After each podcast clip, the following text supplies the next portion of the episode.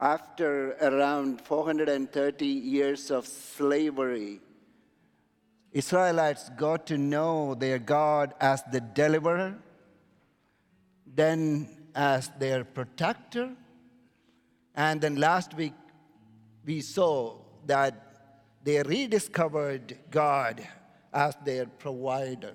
The journey has just begun. Now, when Moses went and talked to Pharaoh, let my people go, let my people go, and Pharaoh kept asking, Where? Where do you want to go? And Moses didn't have an answer. Um, and then when he come back to the Hebrew camp and he's talking to his own people about let us go, let us go, and they are asking, where? And Moses did not really have an answer. And they had all the ministry council. They wanted Moses to come with the strategic vision and the ministry goals for the next year so that we can get it passed before we start and all these things. And it was all genuine request. And Moses didn't know what to say. All he knows is, let my people go. Then Moses realized there is one place, there is one place, because in the burning bush episode, when God was speaking to Moses, there was this small thing God slipped in. You know, God said, When you deliver the people, you will come back and you will offer sacrifices to me on this mountain. So Moses had, knew there is one spot I know. There is one location I know where God wants us to go. Even though we are called to the journey of following the cloud, somehow I got that location. I just wanted to give people some location. So Moses said, I know there's this mountain, and I know God wanted us to offer sacrifices there. So we are going to go there. Mount Horeb or Mount Sinai, whichever way you want to, because it's the same mountain.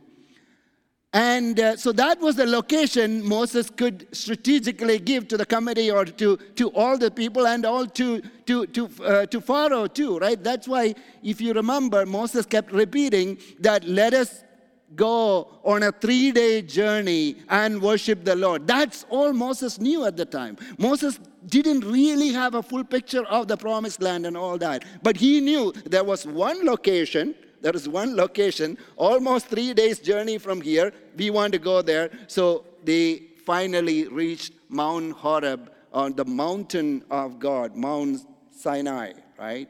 And that's where, given the greatest document or the ethical document of all time, the Ten Commandments, the foundation of Western civilization, we would say, or many other civilization, the greatest of all, Ten Commandments. And we are going to read Ten Commandments today.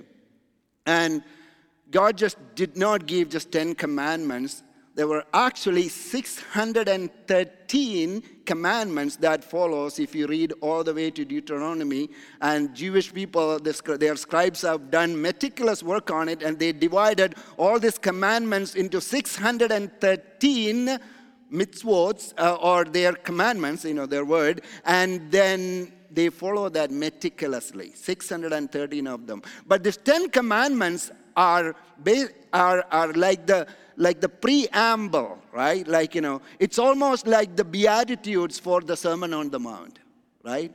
We, we were uh, doing a series on Beatitudes. It is part of the Sermon on the Mount, but it is the preamble. In somehow, in some way, it encapsulates the whole Sermon on the Mount. In the same way, the Ten Commandments, in some way, encapsulates the whole of Torah or the Testament or the commandments and the rest of the commandments God gave. So today we are going to read the whole Ten Commandments and then we are going to read another verse from New Testament where Jesus summarized these 10 commandments into two commandments which we call greatest uh, commandments. And so we are going to read both of this and I thought, "Oh my goodness, one is the voice of God and the other one is voice of Jesus." I don't want to mess this up, okay? so I, I reached out to a very dear friend of mine, Phil Crowley, as some of you he asked me not to prop him up, but I have to say it. He is the, he is the voice of the Shark Tank You know, the one of my favorite shows on television. He's the voice. Whenever they see the narration, that's Phil Crowley, okay? So I reached out to him. This is a professional job. I don't want to mess it up with my diction, and I know it's not perfect. And this is Ten Commandments. So, uh, so Phil, would you come and lead us in reading the scripture? Thank you.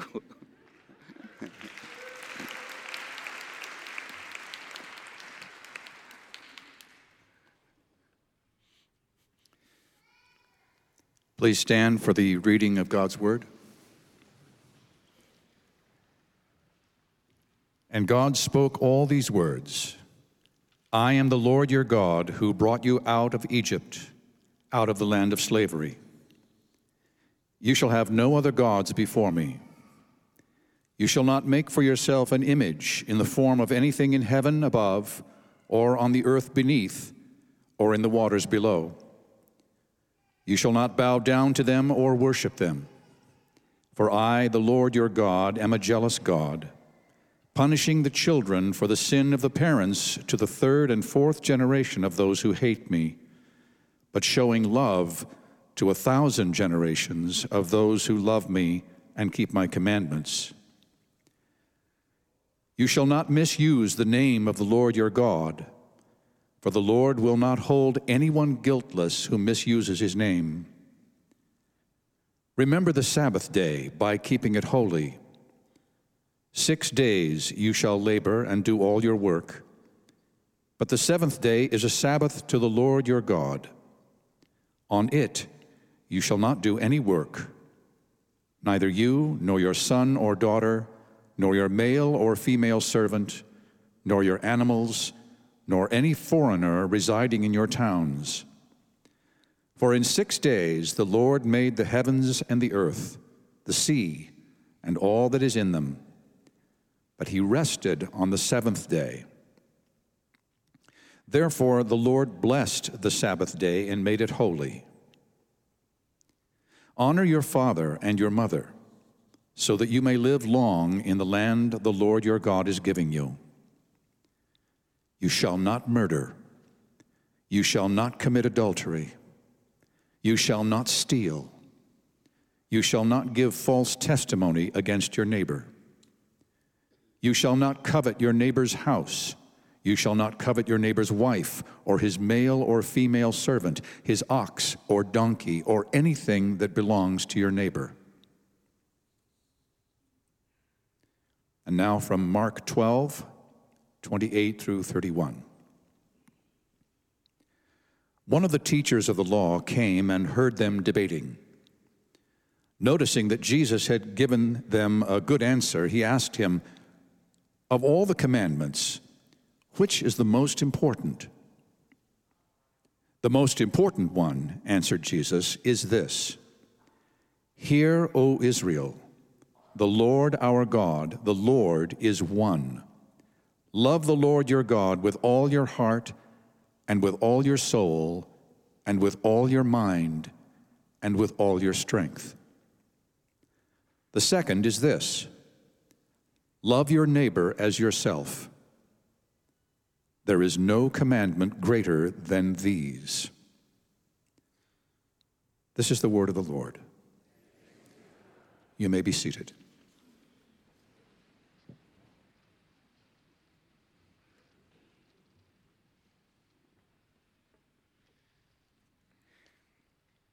Thank you, Phil. That is as close to the voice of God as we can get here at Lake Avenue Church. So.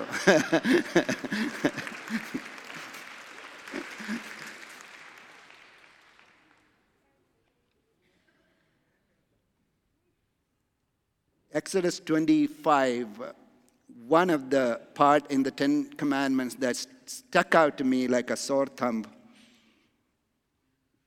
you shall not bow down to them or worship them, for I, the Lord our God, am a jealous God. And in Exodus 34 14, the Ten Commandments kind of summarized in another way, and there it says, Do not worship any other God, for the Lord whose name is jealous is a jealous God. And some of you know that Joanna and I had an arranged marriage, uh, which means that we didn't get to date like normal people do. Uh, but in our case, we had this privilege of doing some telephone dating. We were allowed to talk to each other over, over the phone before our marriage, which is considered very controversial back in the days in, in, in the country I'm coming from. Um, so we would just call each other and talk about just normal stuff, mundane stuff, and you know, so that was kind of a way to get to know each other. And one day, Joanne told me the story. Well, I was standing at the bus stop today and uh, looking for the bus, bus station, and uh, there's this guy pulled over in a luxury car and offered me a ride, and I took it, and he uh, he dropped me he drove me all the way to my house and we talked a lot and so uh, dro- dropped me at home. Um, so i said oh that's really cool. Uh, and uh, the next day i got a call from my mother-in-law would-be mother-in-law at the time who was kind of our relationship coach by the way so, so she said hey, did she talk to you about it? Because she's kind of watching this, you know, she, she, she, she, she knows what we are talking about. You know, this is kind of a supervised telephone date, right? So she was kind of advising me because when the marriage proposal came, you know, they, they would ask whether you want to marry the person or not. So they asked me, Would you like to marry Joanne? I said yes. And, and they asked Joanne, Would you like to marry him? She said no. Okay? I know, right? I know.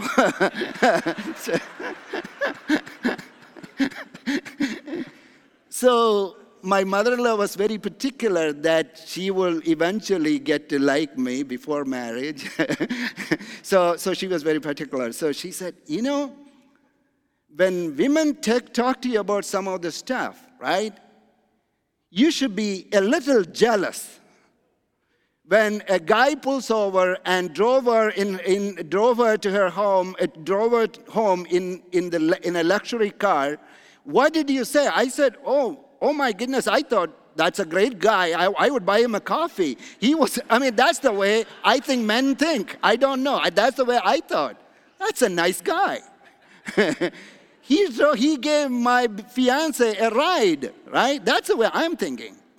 And in all fairness, Joanne didn't say that. It was from my relationship coach who said that I should have been a little more jealous in that situation because that's the measure of my passion for my fiance at the time.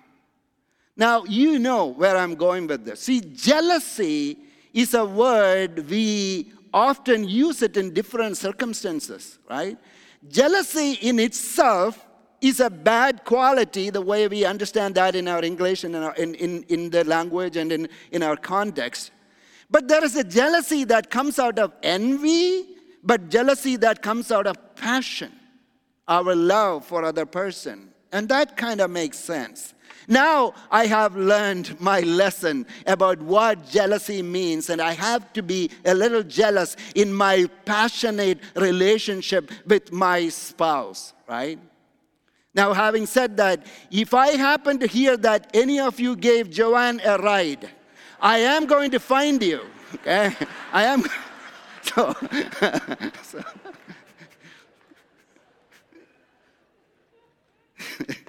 See, jealousy.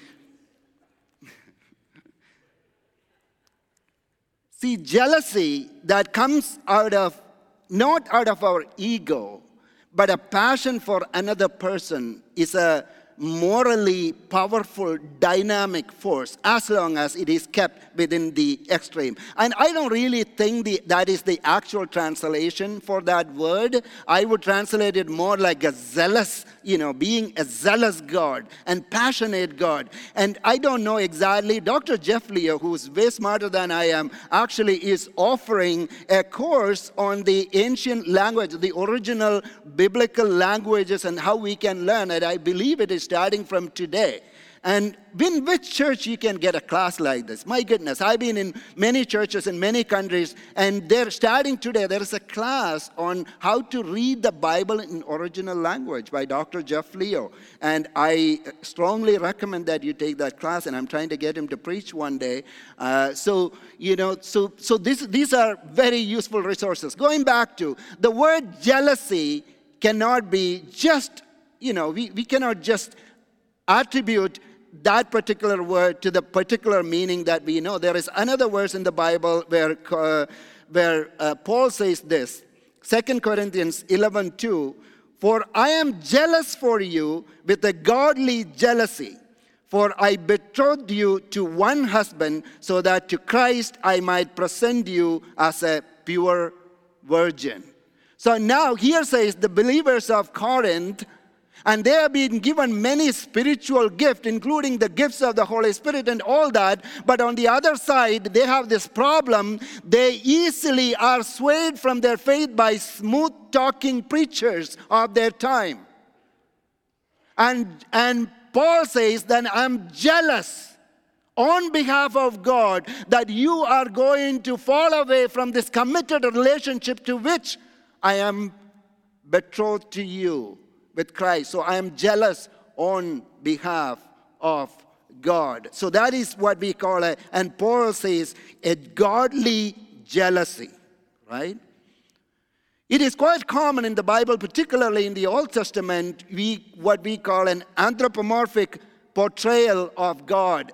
God's emotions and God's feelings are portrayed in a human language.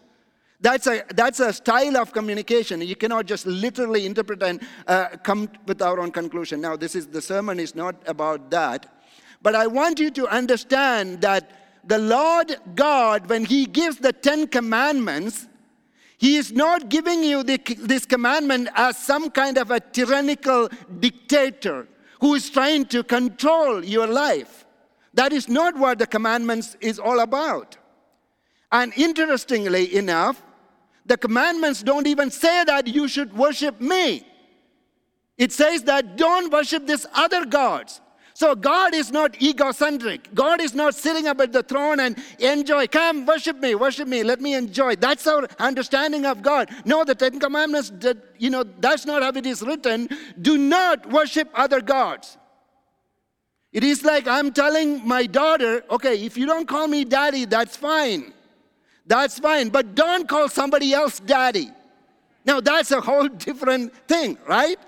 So that's the way the Ten Commandments start. Do not worship other gods. What I'm saying is the worshiping God is where the whole thing starts. The first commandments in a way, the first commandment in a way kind of controls the flow of the rest of the commandment. And funny enough, you cannot just go to the Ten Commandments and, okay, let me pick a commandment. Let me break it just for the fun of it. You cannot just break one commandment. You have to break a minimum of two commandments. Say, for example, I'm going to start stealing for the, for the just for fun, right? I'm going to break that commandment. Do not steal. I'm going to break that commandment. But the moment I am breaking that commandment, I already broke the first commandment. Because the first commandment is do not worship other God, and you, I am stealing because I consider money as something more important than God. And by virtue of breaking any of the commandment, you have already broken the first commandment because first commandment set the tone of it, the framework for the rest of the commandments. Worshipping God, the passionate love of God is the central aspect of that commandment. If you break the first commandment, you will automatically break all the rest of the nine. It is only a matter of time. So the first commandment is so important that kind of that kind of gives us the lens to look at the rest of the commandments, the wor- worshiping God, being in a passionate relationship with God. See, we, have, we tend to assume that God of the Old Testament is somehow very rough and tough and, uh, you know, vengeful God and all that kind of stuff. But God of the Old Testament is the same as the God of the New Testament. And he really wants to enter into a passionate relationship with you. And he loves you with a jealous love. And even the commandments are given not to constrain you, not to restrain you, not to be a dictator and to control your life. No, that's, that's not the purpose of the commandments at all. The purpose of the commandment is for us to have a, a, a, fruitful, meaningful life to enjoy our life. It's not for God's sake the commandment is, uh, are given, it is for our sake too. You know, it is, it is like a, imagine a, a group of boys are just playing catch with basketball. And then another man walks in and said, Don't just play catch. I'm going to put two baskets in here. Okay? Put the ball into the basket or put it into the hoop, and then you will get a score, right? And then the boy said, No, how dare you say that? How dare you say that? We, have, we should have the freedom to, to throw the ball anywhere, and we should have the freedom to catch it any time. And don't try to restrain our freedom by putting two hoops there. Will anybody say that? No. Maybe that's the origin of basketball. I don't know. You know, some boys were playing and somebody put, decided to have uh, restrict their freedom by putting two hoops there. But then that evolved into a game and enjoyable. See, without restriction, the basketball will end up like dodgeball. You know, you will be throwing balls everywhere and hitting each other. And that's what's happening in the society today. We are rebelling how dare God is giving, asking us to throw it into the basket? We should have the freedom to throw it anywhere, anytime, whichever way we want. And the society is rebelling against the commandment. And as a matter of fact, and our country, our world is becoming a dodgeball court instead of a basketball court. Does that make sense? So it is extremely important to know that the commandments are given as a creative force to for us to for us to enjoy and experience the presence of God. Quite often we miss that and we misunderstand that.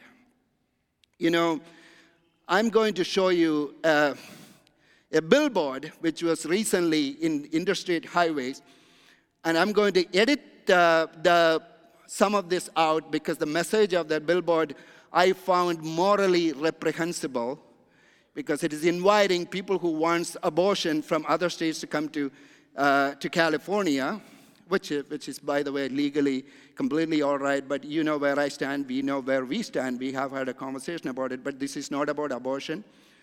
And this is also not about politics. And this, so I redacted everything out of it, but I'll show you that picture if you can put that up.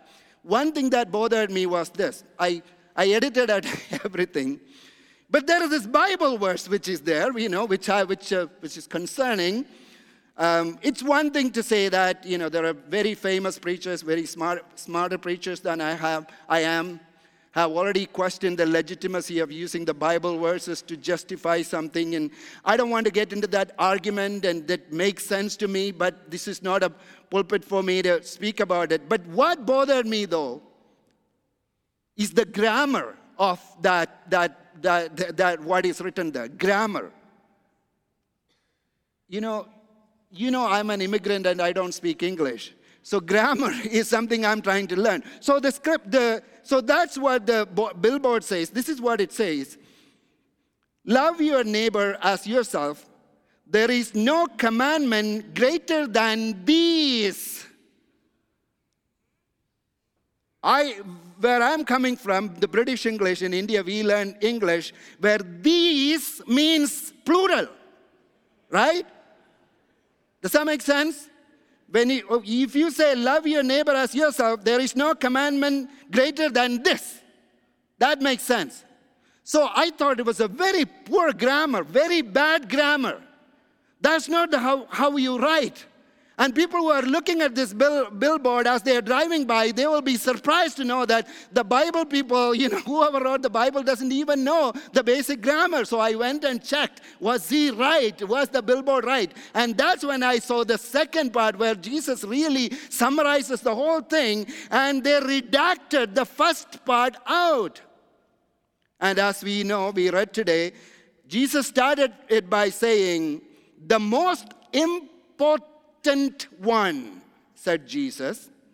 Hear, O Israel, the Lord our God is one. Love the Lord your God with all your heart and with all your soul and with all your mind and with all your strength. That is the most important one. You have no right to edit it out and put another one in here for whatever reason. You have the right to freedom to misuse and abuse the Bible. The Bible has been misused and abused to justify slavery, to everything. So I don't, I, I'm not sure God is particularly keen on it. But people like me, whose grammar is already messed up, and this is messing it up again, right? That's what I'm saying. I'm worried about the language more than the Bible, more than God here. God will take care of his, his problems, right? What I'm saying is, this is very manipulative the way that this is not about politicians. It's about us too. This happens in churches too. We pick somehow the part we just want and present it as the main thing. And if that's the way we want to read the bible do you know that bible says there is no god? Actually that's one of my atheist friends told me in, in, in, the, in, in, in high school. Bible says there is no god Psalms 14:1, I believe, and Psalms 53:1, it says, There is no God. But just right below says, says the fool in his heart. Right? right? so, so if I'm going to follow this, if I I, if I present this a, a, new billboard all on the interstate highway to say that there is no God, Psalms 14:1, Oh, I'll get a lot of views, right? Maybe that's a new communication technology to, you know, like the clickbait or whatever, right? The point is, the point is that we have fallen into the trap and there is this false equivalency we create between these two commandments. No, they are not equal. It very clearly says the most important one love God. And the second is this now, even if for argument's sake, if we say that both are equal, both are equally relevant, and I have no problem agreeing with that because this is the narrative in the progressive and the modern churches, then we say it is all about loving the neighbor, right? It's all about loving our neighbor. And it's a it's a, it's, a, it's a noble cause. It's a great cause. And I'm, believe me, I'm not against loving our neighbors at all. But somehow we use this as an excuse not to focus on the difficult one about loving God and talking about God. And that's what really bothers me. See, even if we create a false equivalency to say that both commandments are equally important, still the order in which it is given is at least important. And you know that in any given situation, the order in which a commandment is given, like I talked about 10 commandments, the first commandment first. And that order is very, very important. There was this doctor going to meet a patient, and he walked into the room to check on the patient, and he saw the patient, instead of lying down on the bed, he was jumping up and down in his room jumping up and down. So the doctor said, What are you doing? You're supposed to take rest for the next three months. You're not supposed to even get out of the bed. And he said, Oh, don't worry, doctor. The medication you gave me, in the bottle, it said, Shake well before use. you know, some medications say, Shake well before use. I did not read it, so I just drank it and then I realized that I made a mistake, so I'm just shaking it so that, you know, I just want to follow the commandment. No, that's not enough. The first thing first, you cannot shake after the use. It has to be before the use. The using, shaking comes first and using comes second. Does that make sense? The order in which we follow the commandment is of paramount importance. If you don't believe me, here is the smartest guy. C.S. Lewis said, this is what C.S. Lewis said in one of his essays called God on the Dock. You can't get the second things by putting them first. You can only get them by putting the first thing first. I want you to read that. I want you to think about that because smart guys say, say that it's very pointed, right? you can get the second things by putting them first. You can only get them by putting the first thing first. What he means is, say, for example, why do we want to make money, right? We all want to make money. I want to make money too.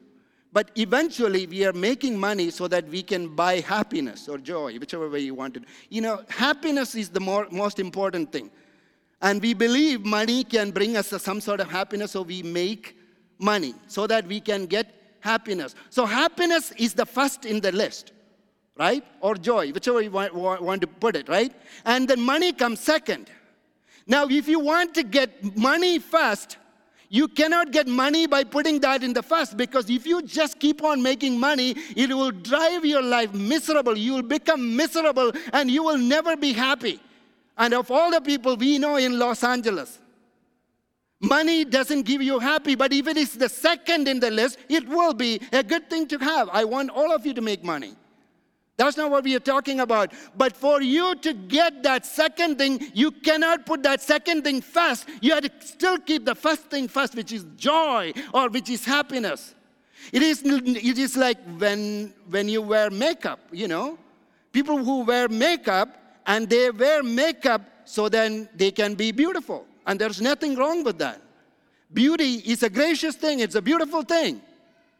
But so beauty has to be the first in the list, and the makeup is the second.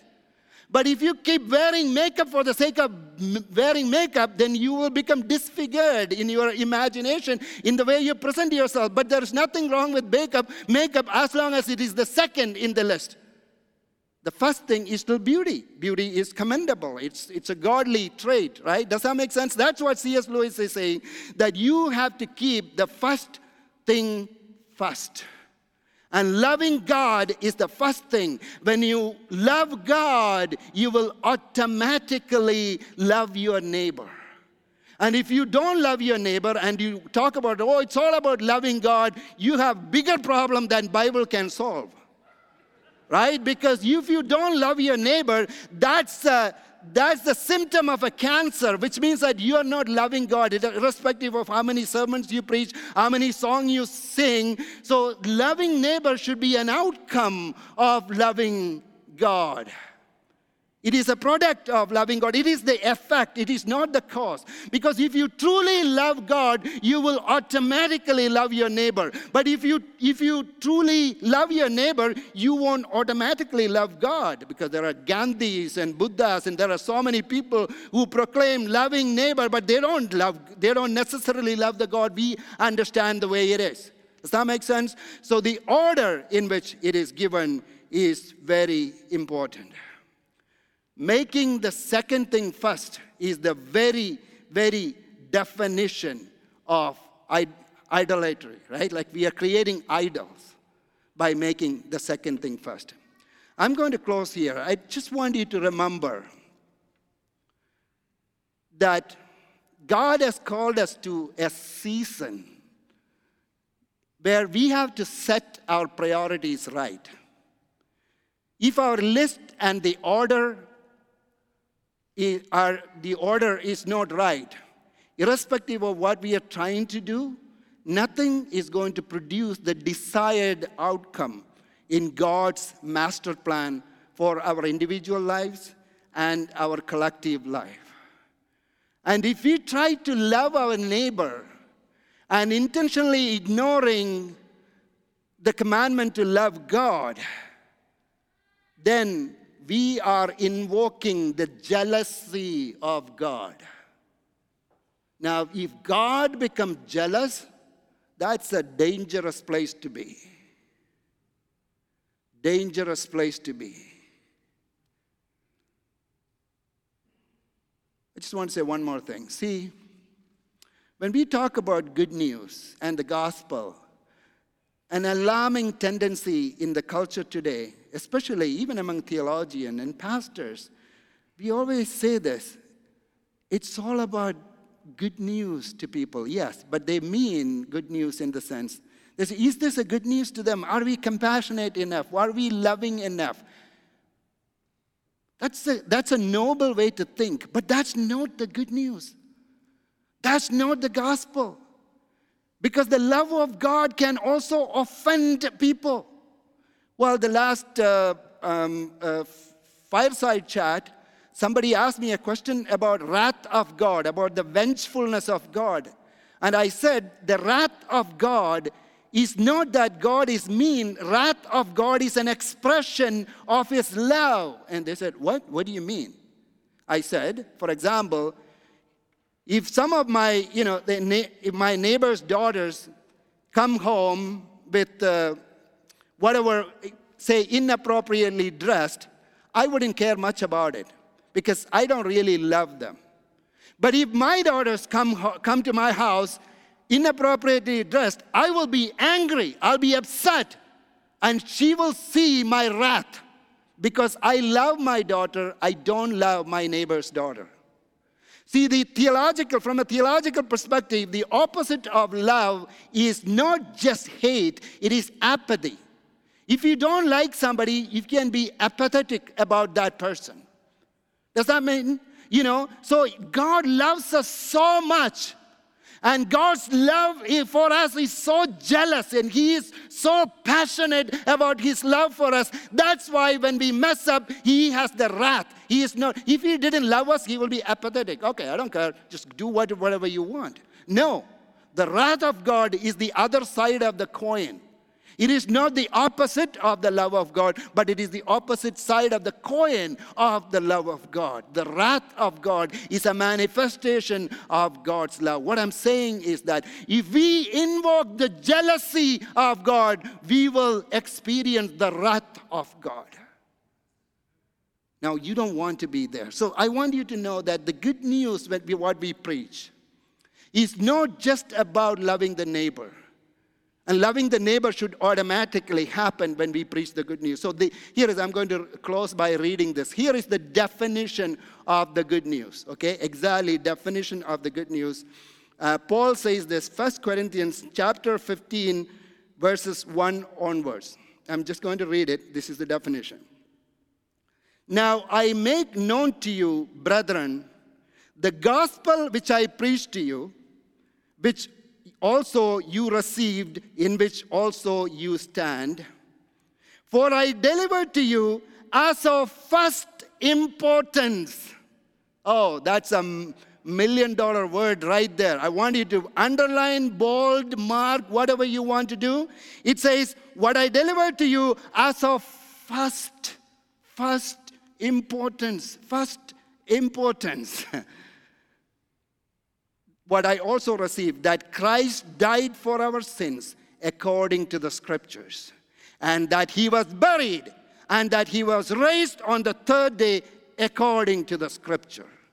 Now, that is of first importance. And if we think that we just help people by giving them money, if we just love the neighbors by running soup kitchens and, and all these things, which are as noble as it is, if we did not share with them the fact that Jesus died for you and he resurrected for you, he is inviting you to a renewed life. If you haven't shared that, you haven't preached the good news. I'm sorry. This is the definition of the gospel. This is of first importance. This is not an afterthought. Let's say a prayer. Let's say a prayer. I think I think the Lord is calling us to a repentance. I'm not a big fan of these words, but I think we need to repent. The Western churches in general need to repent for this, and Lake Avenue Church also, and I need to. I have used this as a way to virtue signal. You know, I just want to love our neighbor. I don't, I don't want to get involved in too much of this Christianese because loving the neighbor is a good thing. Everybody love you when you love your neighbor, right? If you talk all about loving the neighbor, you can also get into one of those billboards. They will all like you. We want to be liked because we know that unless we edit out the first thing, we will not be liked by the society. Quite often, we edit that out because we want to be, we want approval. From the culture, approval from the world. But Paul says very clearly, I am delivering it to you as of first importance. Preach the gospel. And the gospel, which is good news, is not just about loving the neighbor, it is about God sending his only begotten Son. He died and he resurrected and called us into eternal communion with him. And that is the gospel. Let us pray.